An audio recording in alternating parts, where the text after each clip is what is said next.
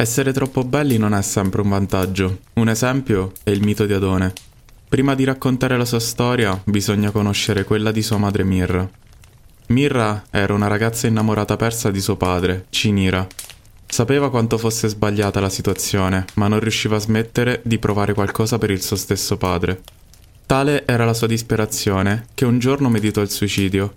Aveva già il cappio al collo quando venne sorpresa dalla nutrice Dopo averla interrogata a lungo, la vecchia riuscì a farsi confessare tutto e a quel punto, pur di non farla morire, gli disse che l'avrebbe aiutata ad avere un incontro col padre. La nutrice propose all'anziano Cinira di accoppiarsi con una giovane vergine dell'età della figlia, a patto però di non vederla mai in faccia.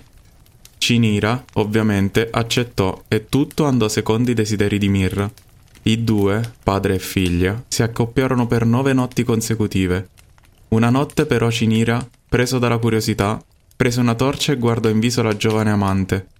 Quando si rese conto che si trattava della figlia, fu così arrabbiato al punto tale da estrarre la spada e inseguirla per i boschi vicini.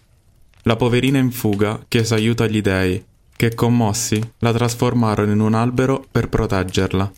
La trasformazione non fermò l'ira del padre, che incominciò a colpire l'albero con la sua spada. Ad ogni ferita venne fuori una resina profumata, che in seguito venne chiamata per l'appunto mirra. Al nono mese la corteccia si aprì e diede alla luce Adone. Il neonato venne affidato alle cure di Persefone. Passarono gli anni e Adone, mano a mano che cresceva, diventava sempre più bello, al punto da destare interesse perfino in Afrodite. La storia tra Adone e Afrodite fu così intensa da far dimenticare alla dea il suo amante, Ares, che ovviamente non rimase affatto contento della cosa. Anche Persefone si innamorò di Adone e lo volle tutto per sé. Così iniziò un litigio tra le due divinità. La faida arrivò all'orecchio di Zeus, che per concludere la storia decise di far stare Adone per quattro mesi con Afrodite, quattro mesi con Persefone e quattro con chi voleva il giovane.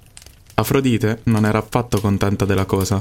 Così allo scadere dei quattro mesi indossò la sua famosa cintura della seduzione e con quella riuscì a convincere Adone a passare il resto dei mesi con lei. Persefone si accorse subito dell'inganno e raccontò tutto ad Ares, che già furioso del tradimento si tramutò in un cinghiale e durante una battuta di caccia massacrò il rivale. Insomma, essere troppo belli a volte ha i suoi svantaggi.